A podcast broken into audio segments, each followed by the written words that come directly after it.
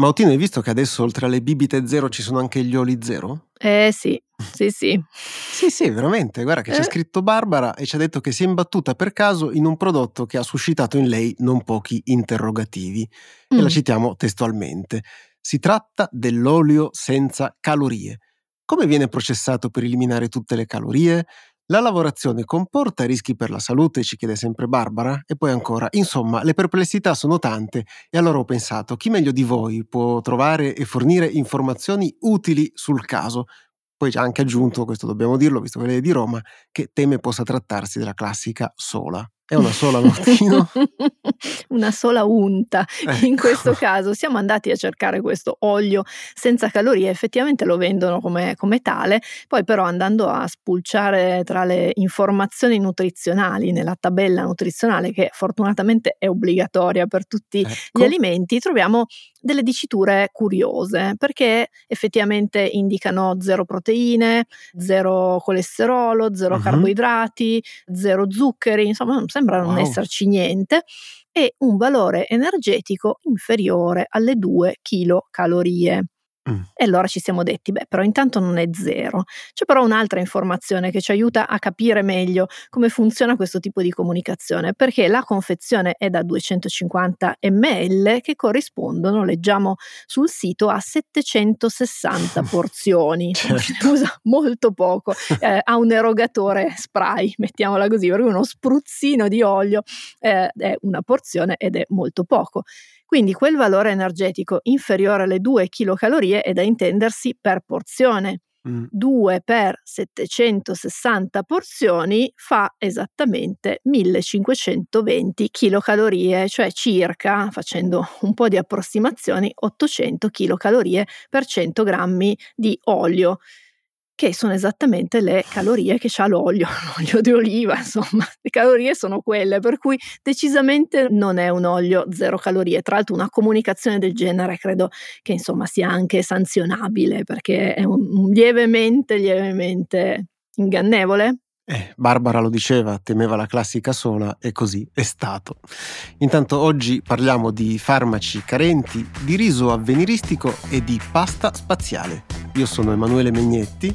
E io sono Beatrice Mautino e questo podcast del Post si chiama Ci vuole una scienza.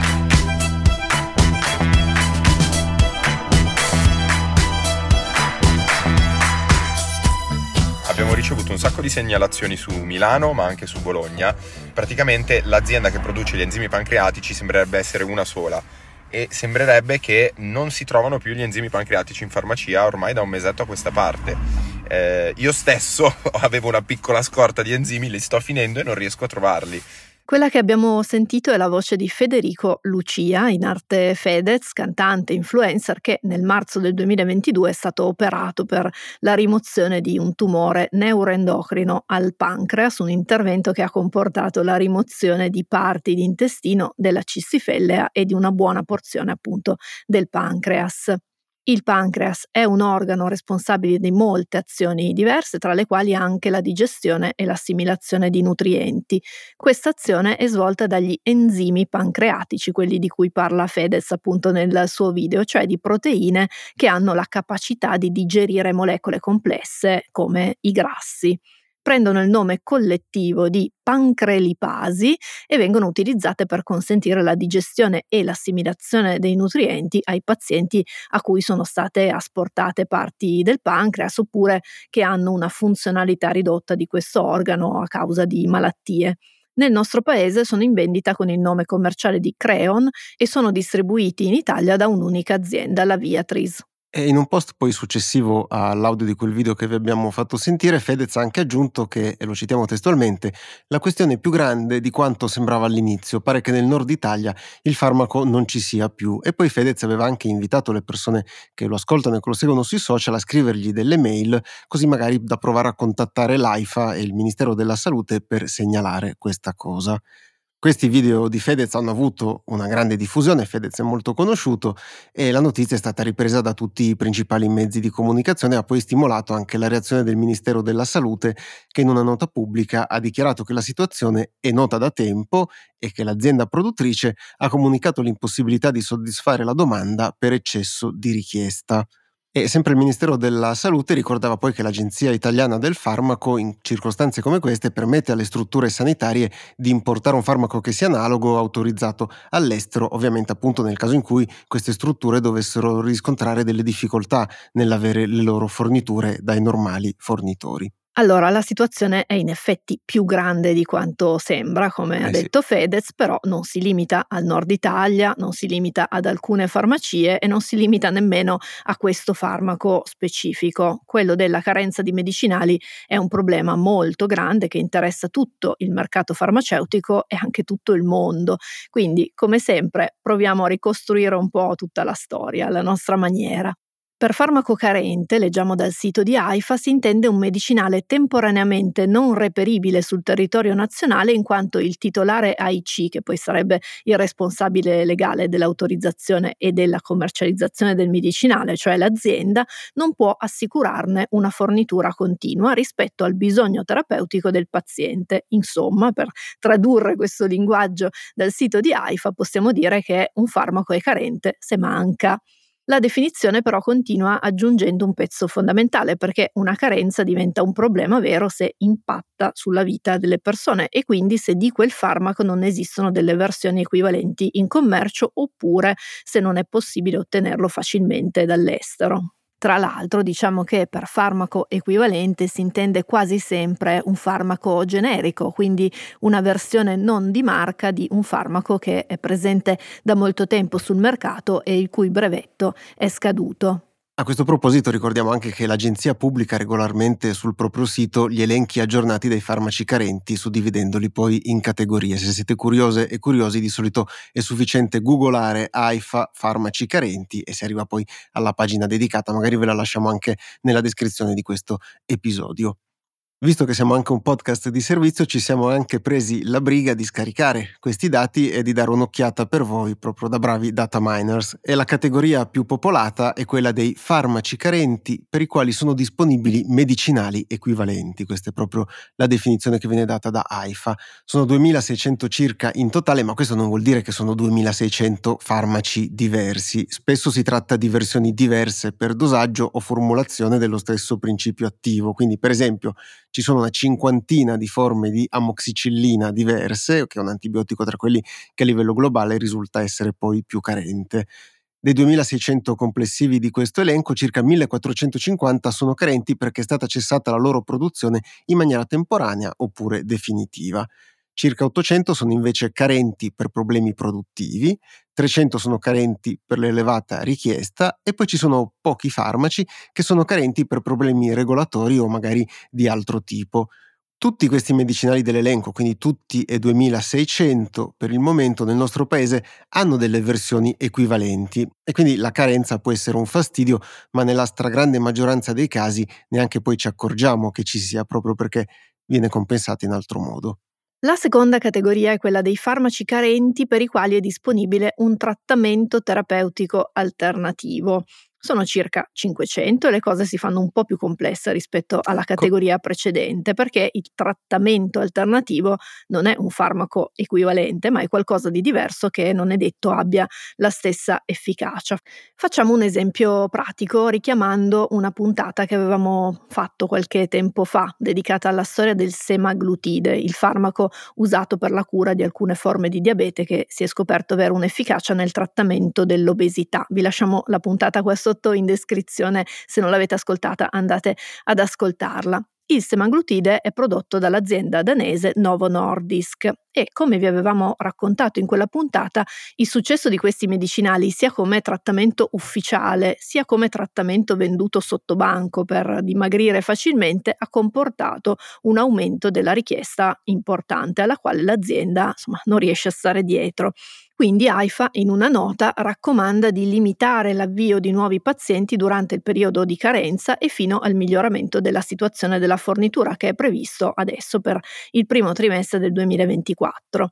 Esistono dei trattamenti alternativi sia per la cura del diabete sia per il trattamento dell'obesità, ma non ci sono farmaci equivalenti al semaglutide, almeno per il momento, e quindi ci sono disagi per i pazienti. E poi dopo aver visto la prima e la seconda vediamo questa terza categoria che è quella che riguarda anche il creion, cioè la pancrelipasi da cui siamo partiti per raccontarvi questa storia. E questa terza categoria è quella dei farmaci carenti per i quali AIFA può autorizzare l'importazione. Sono circa 400 in totale e poiché non sono indicate alternative in commercio sul mercato italiano, le autorità permettono una procedura speciale. Le farmacie, anche quelle ospedaliere, possono saltare il passaggio con la rete distributiva abituale a cui di solito fanno riferimento e possono effettuare un ordine diretto all'azienda che ne ha disponibilità e che ha in genere un servizio di assistenza dedicato specifico proprio per queste situazioni. E qui arriviamo a un punto importante che è passato poco nel racconto fatto nei giorni scorsi e lo facciamo citando direttamente anche che cosa racconta AIFA. In caso di carenza di un medicinale è l'azienda stessa a comunicare per prima la carenza ad AIFA, quindi all'Agenzia di controllo sui farmaci o agli altri organi nazionali che inseriranno quel farmaco che è carente in questi elenchi a disposizione di tutti, strutture sanitarie e anche singoli cittadini.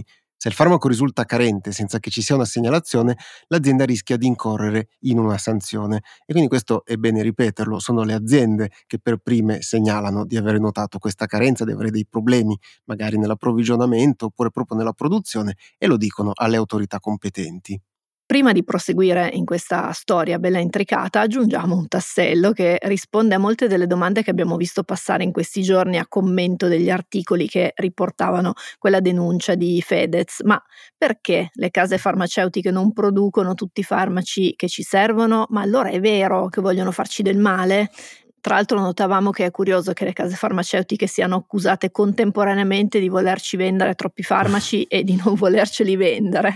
Insomma, la mente umana è sempre meravigliosa da esatto. questo punto di vista. Tra l'altro, stando ai dati riportati dalla Commissione europea, la carenza di farmaci nei paesi dell'Unione è aumentata di 20 volte negli ultimi 20 anni e continua a crescere e siamo sempre più dipendenti da paesi terzi, in particolare poi da India e Cina, per la produzione di materie prime e dei principi attivi, che sono poi quelli che fanno funzionare i farmaci.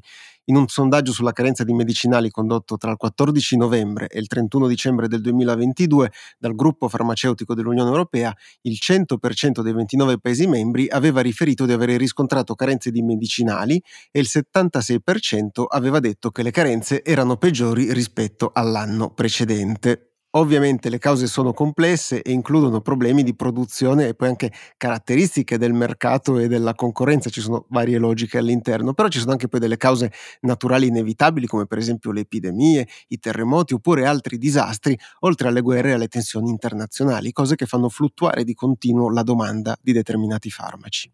Con la guerra in Ucraina, per esempio, i costi della produzione e della distribuzione sono cresciuti per tutti i settori, quindi anche per quello farmaceutico. Ne parlavamo nelle puntate che avevamo fatto all'epoca di queste tante conseguenze inaspettate che una guerra in un paese lontano può avere sulle nostre vite. La pandemia di Covid-19 aveva già messo in crisi i sistemi di approvvigionamento e molti paesi hanno reagito proteggendo le loro scorte interne e bloccando le esportazioni di medicinali verso altri paesi. Lo facciamo anche noi, è una delle procedure previste dall'AIFA in caso di carenza critica.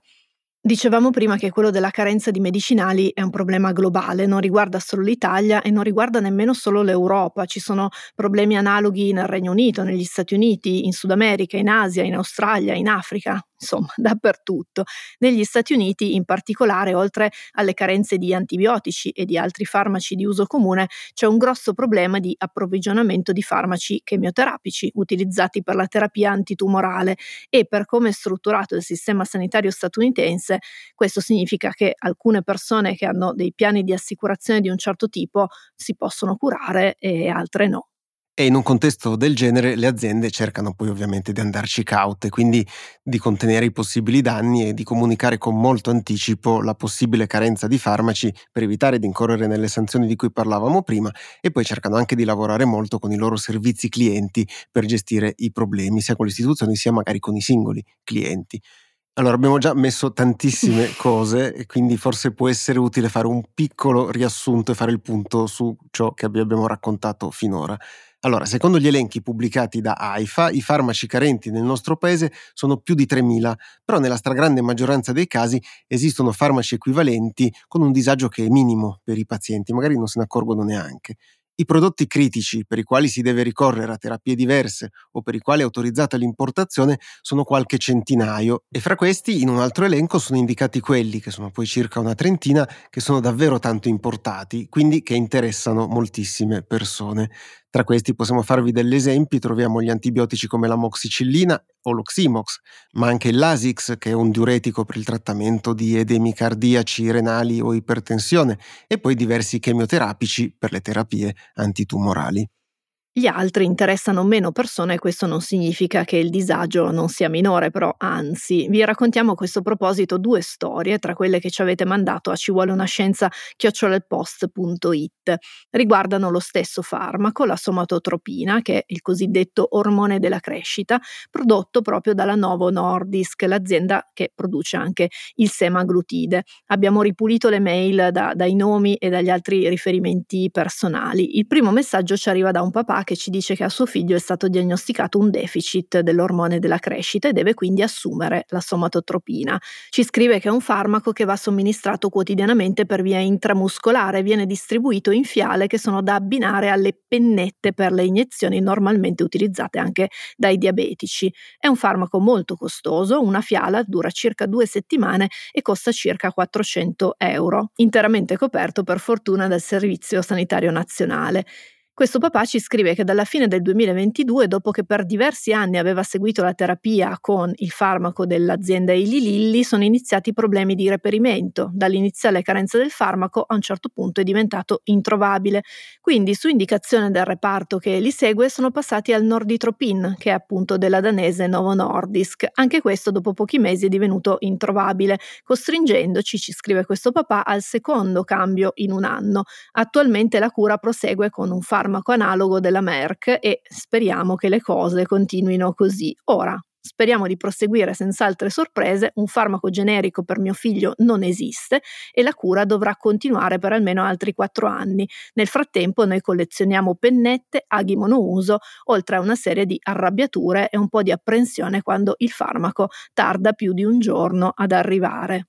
Il secondo messaggio ci è arrivato da un altro genitore che ci ha raccontato che sua figlia fa una iniezione di norditropin al giorno da molti anni per gli effetti di una radioterapia al cervello e ci ha detto che reperirlo è diventato poi molto complesso. Quindi per superare il problema ha dovuto adottare una soluzione che è decisamente poco semplice e che vi leggiamo testualmente.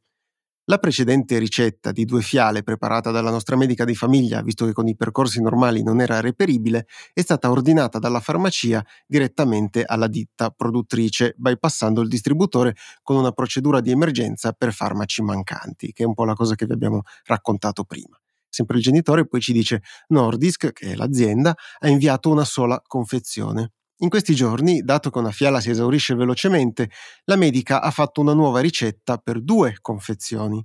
La farmacia ha rifatto il percorso, ma ha ricevuto la segnalazione che ne può ricevere una sola al mese con questo metodo.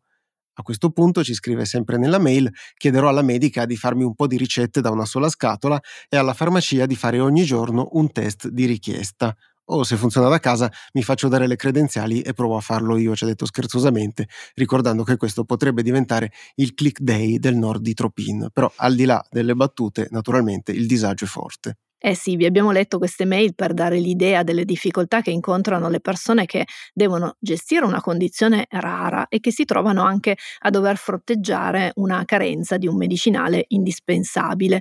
Si diventa per forza di cose specialisti in molti ambiti diversi, da quelli più sanitari a quelli commerciali a quelli regolatori, come abbiamo sentito. Non è un caso che molte delle procedure emergenziali coinvolgano direttamente le associazioni di pazienti. Tornando agli enzimi pancreatici di cui parlava Fedez nel suo video, la loro carenza è nota da tempo.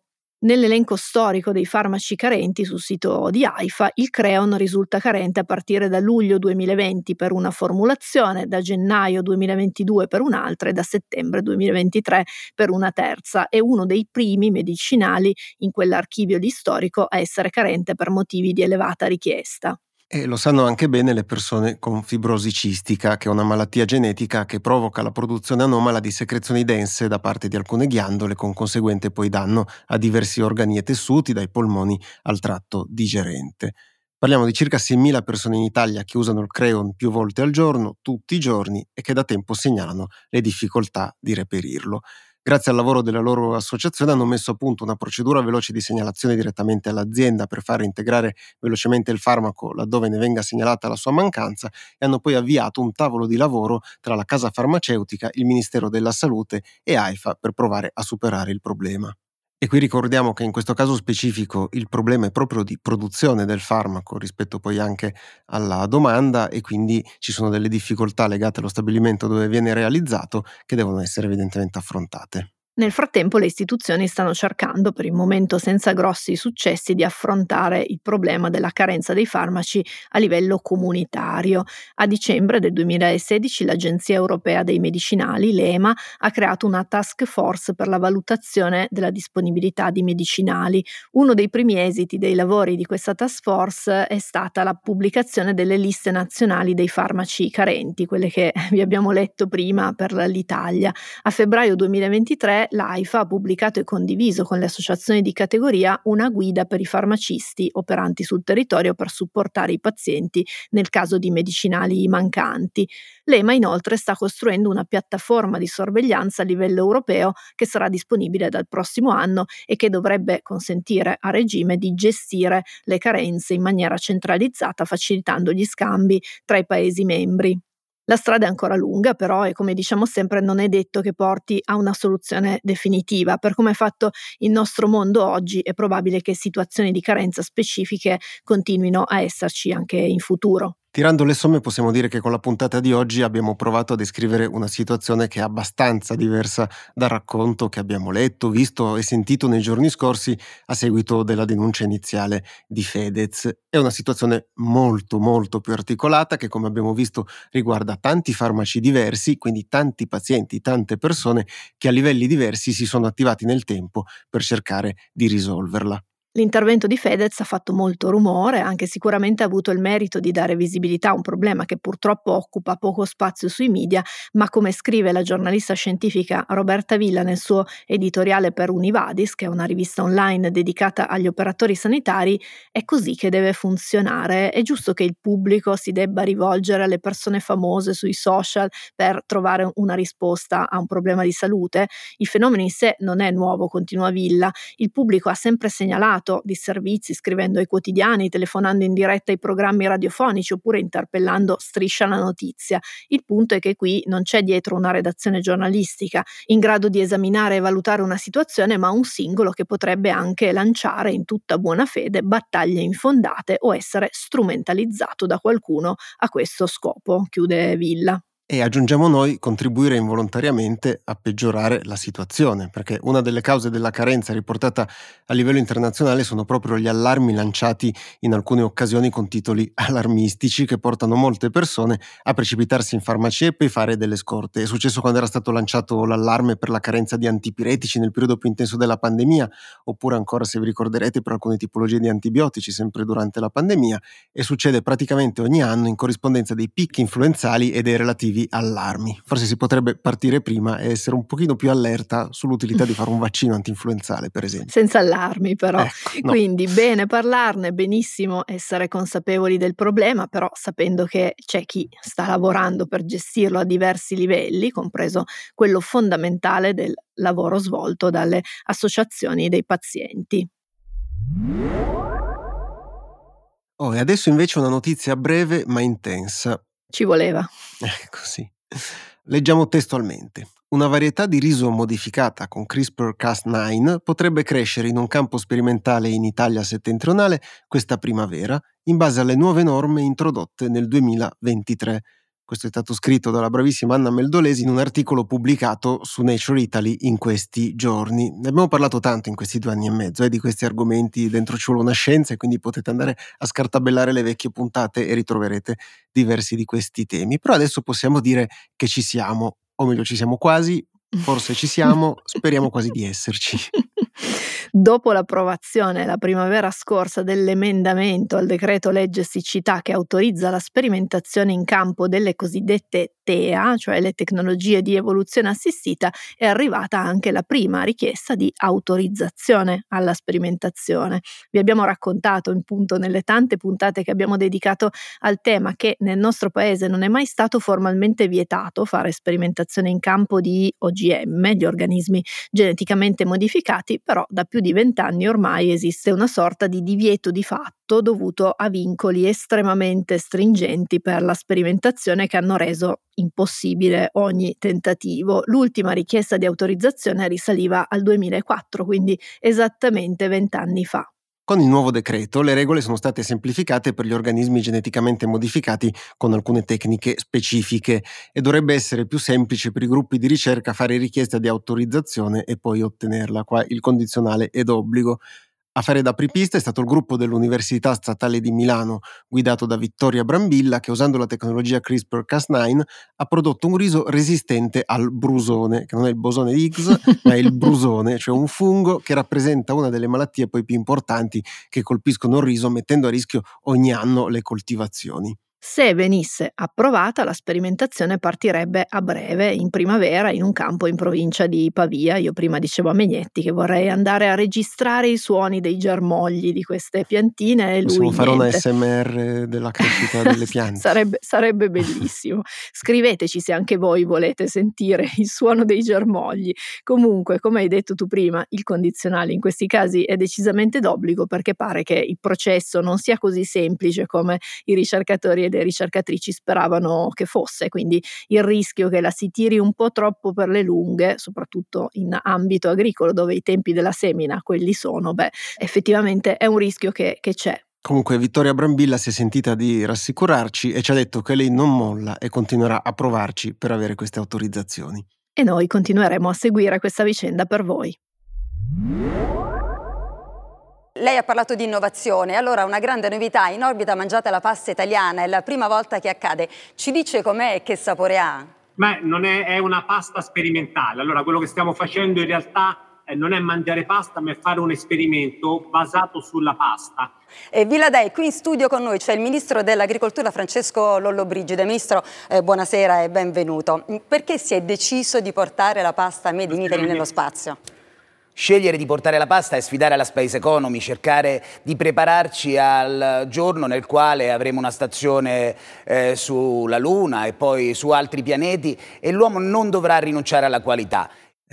La voce che avete appena sentito è di una presenza ricorrente in questo podcast. Forse il politico più citato nella storia di Ci vuole una scienza. A un certo punto dovremmo anche incontrarci, no? Eh, Andiamo a sì. trovarlo. Eh, vabbè, capiamo. Comunque, come avrà intuito chi ci ascolta più assiduamente, parliamo del ministro dell'Agricoltura, della Sovranità Alimentare e delle Foreste, Francesco Lollobrigida. Il 26 gennaio scorso, e avete sentito questo audio, ha partecipato a un'edizione serale che era un po' particolare del TG1, che pensate addirittura è iniziata alle 19.50 invece che allo storico orario delle 20, per rendere possibile un collegamento con la Stazione Spaziale Internazionale. Roba tua, Megnetti. È, è roba mia, però qui per dieci minuti, alla presenza del ministro, è stato intervistato il colonnello dell'aeronautica militare Walter Villadei, che è uno dei membri della missione spaziale privata Axiom 3. Si è parlato molto di Made in Italy, di qualità, di quanto è buona la pasta nello spazio e devo dire che sono un pochino confuso. Vabbè, ma come confuso? Cioè, Eh, proprio sì. tu, Megnetti. Parlo più adesso Sì. che si parla di spazio, che è il tuo argomento Eh, preferito. eh, Finalmente Lollobrigida parla di spazio, così unisce Sì. le tue due passioni, Lollobrigida e lo spazio. sì, però non ero propriamente pronto a tutto questo. Alla pasta? No, in realtà quello è il meno, se riusciamo anche a cucinarla in orbita, cioè tanto meglio, si mangia anche la pasta in orbita, va bene. E, e quindi a che cosa?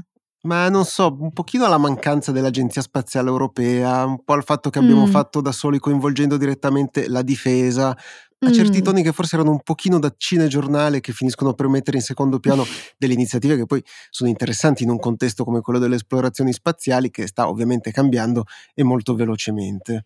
In effetti, mh, quei dieci minuti di TG1 facevano un certo effetto e alla fine non si è capito poi benissimo perché Villa Dei Eh. fosse in orbita con una missione privata e neanche che differenza ci fosse rispetto a tutte le altre volte in cui abbiamo visto astronaute e astronauti italiani sulla stazione spaziale internazionale. E quindi sono confuso, ma cerchiamo di venirne a capo. Ecco, allora questa cosa la prendiamo come una grande terapia di gruppo che serve per rimettere un po' in bolla Megnetti.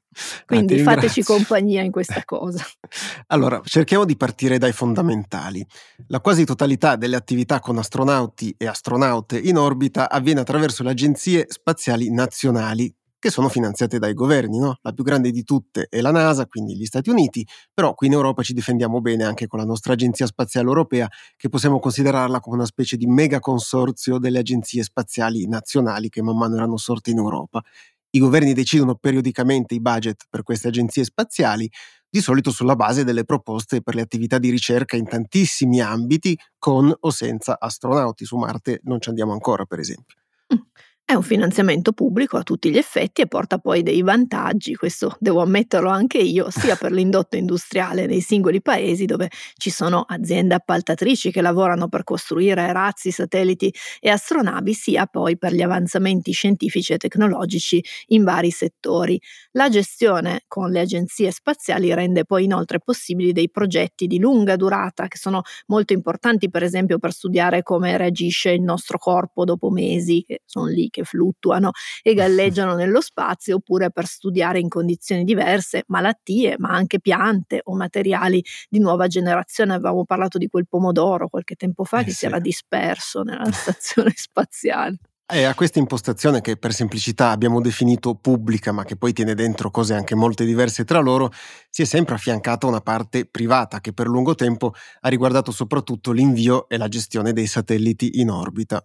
Facendola molto semplice, costruivi il tuo satellite per le telecomunicazioni, prenotavi un lancio su un razzo da una società privata e te lo facevi portare in orbita intorno alla Terra e poi iniziavi a gestirtelo. In questo modo nel tempo si è creata quella che viene definita un'economia dello spazio oppure space economy, che poi si è ingrandita e che ora non riguarda soltanto i satelliti o la costruzione di razzi e moduli per conto delle agenzie spaziali, Infatti iniziano ad esserci società private che portano nello spazio non solo satelliti, però anche gli esseri umani, che possono poi trascorrere del tempo sulla Stazione Spaziale Internazionale, che di recente è stata proprio aperta parzialmente anche alle attività dei privati. Ed è in questo contesto che il 18 gennaio è partita la missione spaziale AX-3 della società spaziale privata texana Axiom Space. Il lancio è stato effettuato grazie a un razzo Falcon 9 e a una capsula Crew Dragon forniti da SpaceX, che è la società privata di Elon Musk. A bordo c'erano Bill Day e altre tre persone, uno statunitense, un turco e uno svedese, e non è una barzelletta perché iniziano sempre così. Lo svedese si chiama Marcus Vant. E qui c'è già una prima complicazione perché Vant è un astronauta di progetto dell'Agenzia Spaziale Europea. In pratica è un astronauta a tempo determinato ed è sulla Stazione Spaziale Internazionale proprio per conto dell'ESA e dell'Agenzia Spaziale Svedese. In pratica un paio di anni fa Vant si era candidato per essere astronauta a tempo pieno dell'ESA. Era arrivato alle ultime selezioni, che sono severissime, poi riguardano sempre migliaia e migliaia di persone, e alla fine non era stato preso, ma era stato scelto come una riserva. Quello di astronauta di progetto è un ruolo non pagato, ma può diventare a tempo determinato e anche retribuito se si presenta un'occasione commerciale e se il paese di appartenenza è disposto a pagare il biglietto. E qui a pagare il biglietto arriviamo al nocciolo della questione perché andare nello spazio costa, costa sempre un sacco di soldi e con le iniziative commerciali può essere relativamente più dispendioso. Axiom non rivela il prezzo per astronauta anche perché può variare in base a diversi accordi, però l'Agenzia Spaziale Svedese ha detto di aver speso circa 40 milioni di euro per Vant.